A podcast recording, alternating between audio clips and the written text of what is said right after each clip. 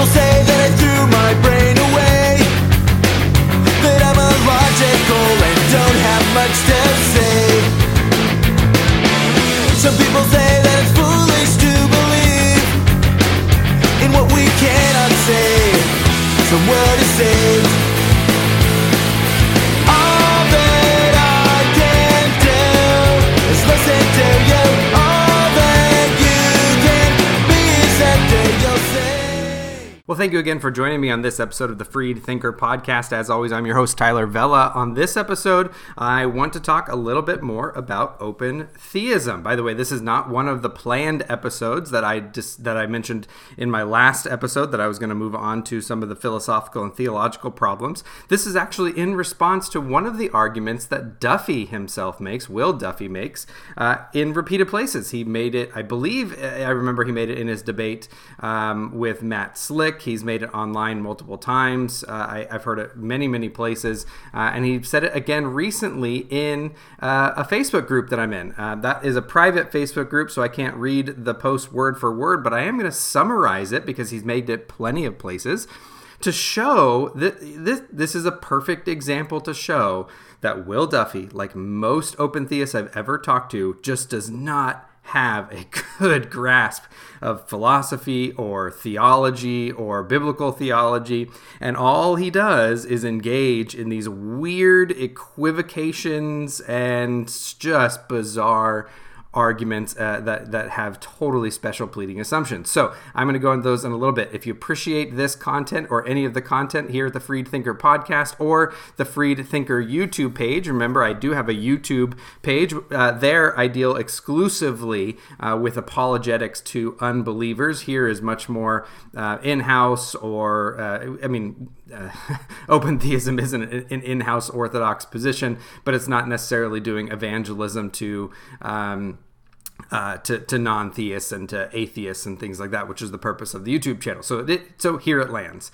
So if you appreciate the content on any of the platforms, please consider becoming a sponsor. You can become a sponsor by clicking on the Become a Sponsor, I know, surprising, link at the blog, or you can do so by visiting Patreon and becoming a sponsor there. Also, please consider giving us a rating and a review on iTunes. That always helps out. So with that, let's jump right in the show and see the evidence that Will Duffy and other open theists just do not even understand the most basic concepts of classical Orthodox Christian theism. Enjoy the show.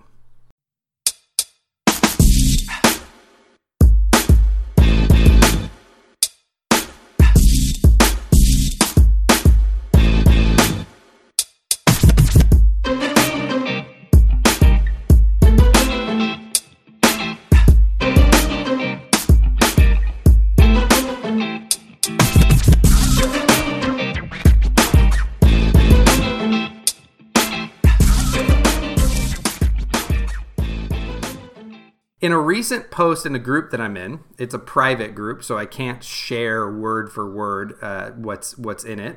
I respect the admins there, and that's their rules, so I will abide. But he's made this argument many places, so I can give the basic summary of it. The argument that he tries to give is that because stone idols made out of stone, such as those in the Old Testament, can't experience emotion, that means that they're impeccable, and because that means they're impassible, and because they can't sin, because they're rocks, they're impeccable, and because for some reason he says they can't change, that therefore they're immutable. That's one of the stranger of the three, although they're all three strange, and therefore he says they all share the same attributes of the God of classical theism. And so, therefore, that's a problem for classical theism. Yeah. Now, okay. Most of you, let's finish our eye rolls. Let's get through that. Here's the problem, right? And I'm kind of doing I'm doing this one off the cuff. I've done a response to him, but this isn't a scripted episode. So sorry if I wander a little bit. The problems with this are manifold. Right, there are numerous problems with it. But let me go through a couple of them, and then I'm going to show you how this argument actually, if it's valid, if he thinks it's a valid way to argue, actually cuts both ways.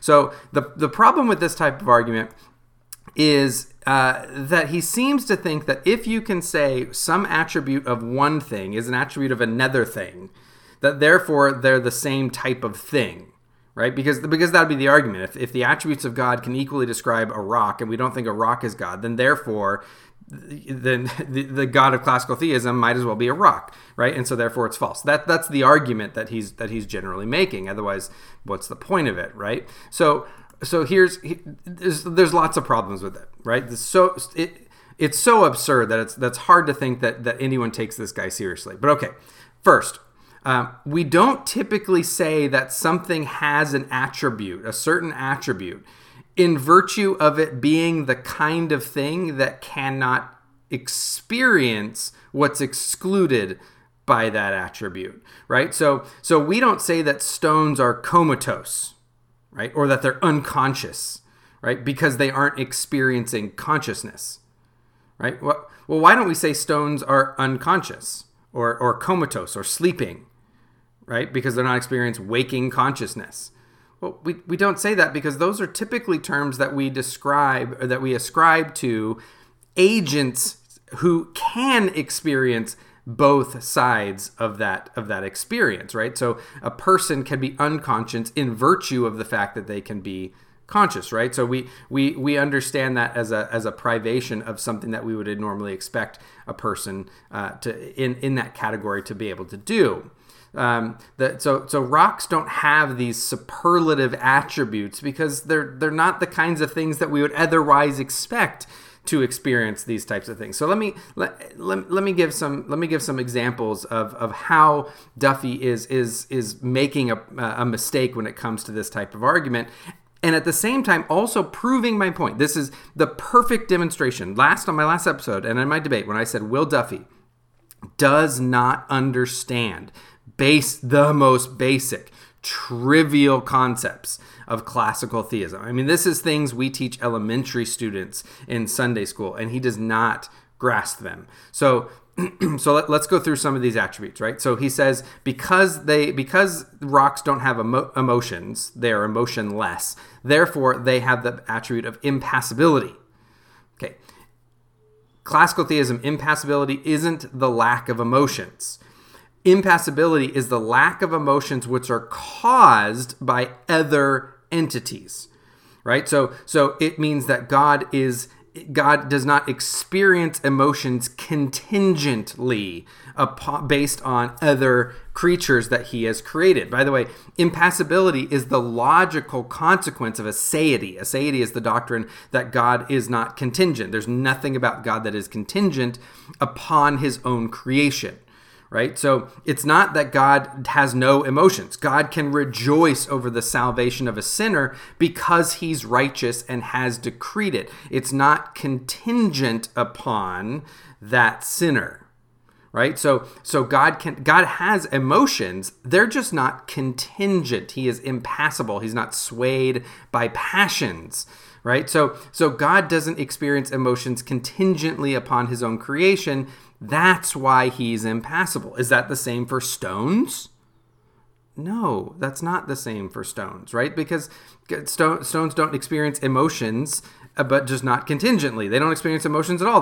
They're stones. They're not agents. They're not persons, right? So this shows that Duffy just, again, doesn't understand these basic theological concepts. What about impeccability? By the way, he relates impeccability to not changing, which is somewhat the case. God doesn't change his mind. He doesn't lie, for example. So that's part of impeccability. But impeccability doesn't just mean the lack of sin, right? It's a superlative of being perfect in righteousness, right? So a rock, quote unquote, lacks sin because it's not an agent at all. It can't sin or do good, right? It can't do anything.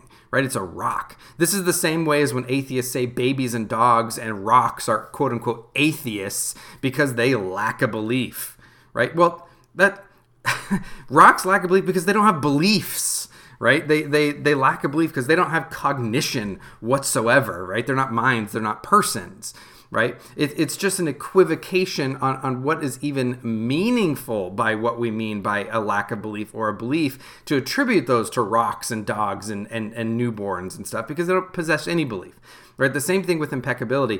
It's not that God simply lacks sin or lacks the ability to sin. He lacks it in virtue of him being perfect in righteousness. Right? Because he is perfect in righteousness, he cannot do evil, right? So he is without sin, right? That's not the same thing as just saying, oh, well, rocks don't have sin either, right? Well, that's just silly. He then also says that rocks are immutable.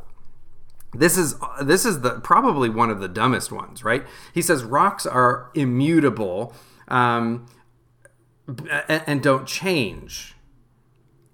I don't even know where he gets this, right? He even says, he clarifies somewhere else that they don't change by without external forces. Well, here's the problem. Immutability is tied to necessity, right? God cannot change because God is a necessary being. If God could change, that means there's a possible world in which God would be different than God is, right? This means that God wouldn't be a necessary entity. Rocks, however, didn't exist, in eternity past. Rocks came into being. Rocks change. Rocks can change. Rocks can be destroyed. Rocks can go away. Rocks, we can break them. We can grind them. We can destroy them. They can weather. In fact, we geologists measure time. They measure change by measuring rocks. So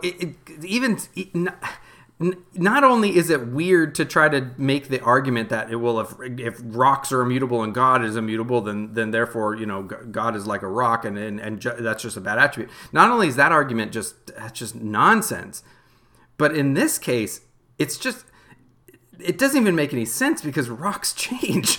They're not immutable. So I don't even know why you would say this attribute is even shared between the two. I mean, I don't really get why you say the attribute is shared between the other two, but this one is rocks aren't even remotely close to what we call immutable. It just is.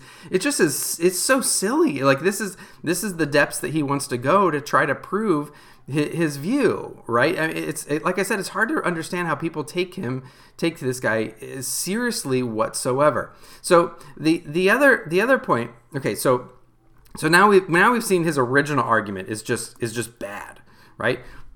But there's a parody of the argument that if he thinks this argument is good, there's a parody that you can give to show that it works against his view also, right? So I can say, okay, well, rocks exist in time.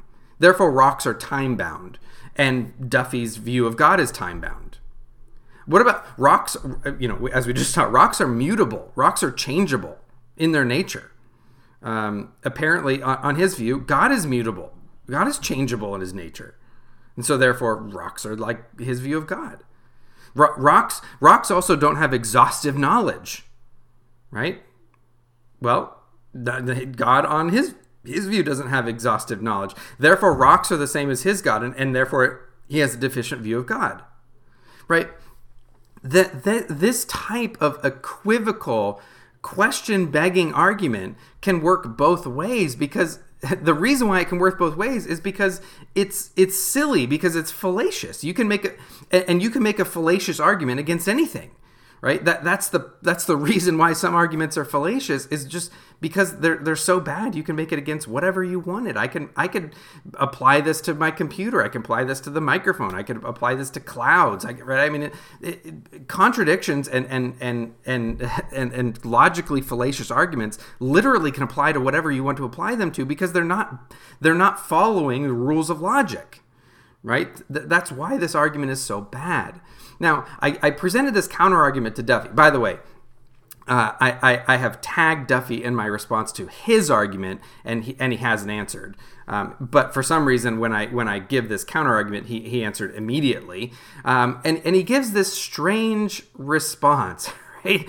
His response is basically that my parody argument isn't compelling because it's a non-sequitur, because because the analogies don't work, because a rock is a rock and rock isn't God, right? So he says basically because I can say they share the same attributes, it doesn't matter because, well, everything exists in time. And so therefore pointing out a rock exists in time just doesn't really add anything because it's not a meaningful application of the terms.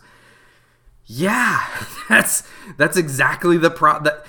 You nailed it. That's exactly the problem. That's why the parody is a parody, because the arguments are so bad. But then he says, but that doesn't apply to his argument, because his argument's compelling because on his argument, well, rocks don't have the ability to sin. And since God doesn't have the ability to sin, then therefore it's a good argument, right? So he's all let me give it this way. All his rejoinder says is, because I like that there are these definitional equivocal overlaps in one case and I don't like them in the other case, therefore the one I don't like doesn't work and the one I do like does work. But he affirms the analogy. He affirms that in both cases the attributes of one concept of God can be applied to rocks. Right? But he wants it to work in one case, and so therefore it's good in that case, and he doesn't want it to work in the other case, and so therefore it's bad. But there's no reason, right? He actually admits, without expressly saying it, he admits implicitly that the parody is exactly a parody of his argument. He just basically says he doesn't like it because, well, rocks are mutable in the sense that he says that rocks aren't mutable in the sense of changing their mind, for example. Well, why not? Rocks don't change their mind. Well, because they don't have a mind. Yeah, that's exactly the problem with your argument. Rocks aren't impeccable. They aren't sinless because they don't have the capacity to sin. And so therefore, it's not an attribute to be perfect in righteousness, right? So that's exactly the point. He just misses it. It's just total special pleading and equivocation. But this, anyways, the whole point of this is it shows exactly, this is the perfect example showing why in my debate with Will Duffy, in my posts, in my previous episode, I've shown that most open theists, and I'm going to say most because honestly Duffy is actually representing quite a wide swath of open theists and their views, but let's just say him specifically in my engagements, he just makes poor arguments. He makes fallacious arguments, he draws invalid implications, he uses equivocations, he begs the question, and this is a paradigmatic example of the fact, the clear and obvious fact that he just does not even understand basic theological terminology and categories and concepts that have gone back millennia, right? Classical Orthodox theism, classical Orthodox Christian theism has been well-defined, well-articulated, and well-defended for almost 2 millennia now. And here we have someone who just exhibits that he does not understand these concepts. And so when he starts engaging with them and when he starts to deny them and starts to defend open theism, we can very clearly see his arguments are fallacious, and he's objecting to something that he just does not understand. All right, well, thank you again for joining me on this episode of the Freed Thinker podcast, dealing with Will Duffy and open theism. Again, stay tuned. I do have more content coming dealing with open theism, dealing with the philosophical problems, dealing with the theological problems. I also have a debate coming up on Capturing Christianity, more of a discussion with John Crammon, dealing with the concept of election in Romans 9. So stay tuned for that. That's going to be on July 2nd, I believe at 1 p.m., could be 2 p.m. On Pacific Standard Time. Go ahead and check out Capturing Christianity on YouTube. Click the subscribe button there so you can get the alerts on that episode. Again, thank you for joining. If you have any questions, comments, concerns, commendations, or condemnations, please feel free to visit the blog at freedthinkerpodcast.blogspot.com. You can email freedthinkerpodcast@gmail.com or visit and comment on the Freed Thinker group page on Facebook. Thanks again for joining. Good night and God bless.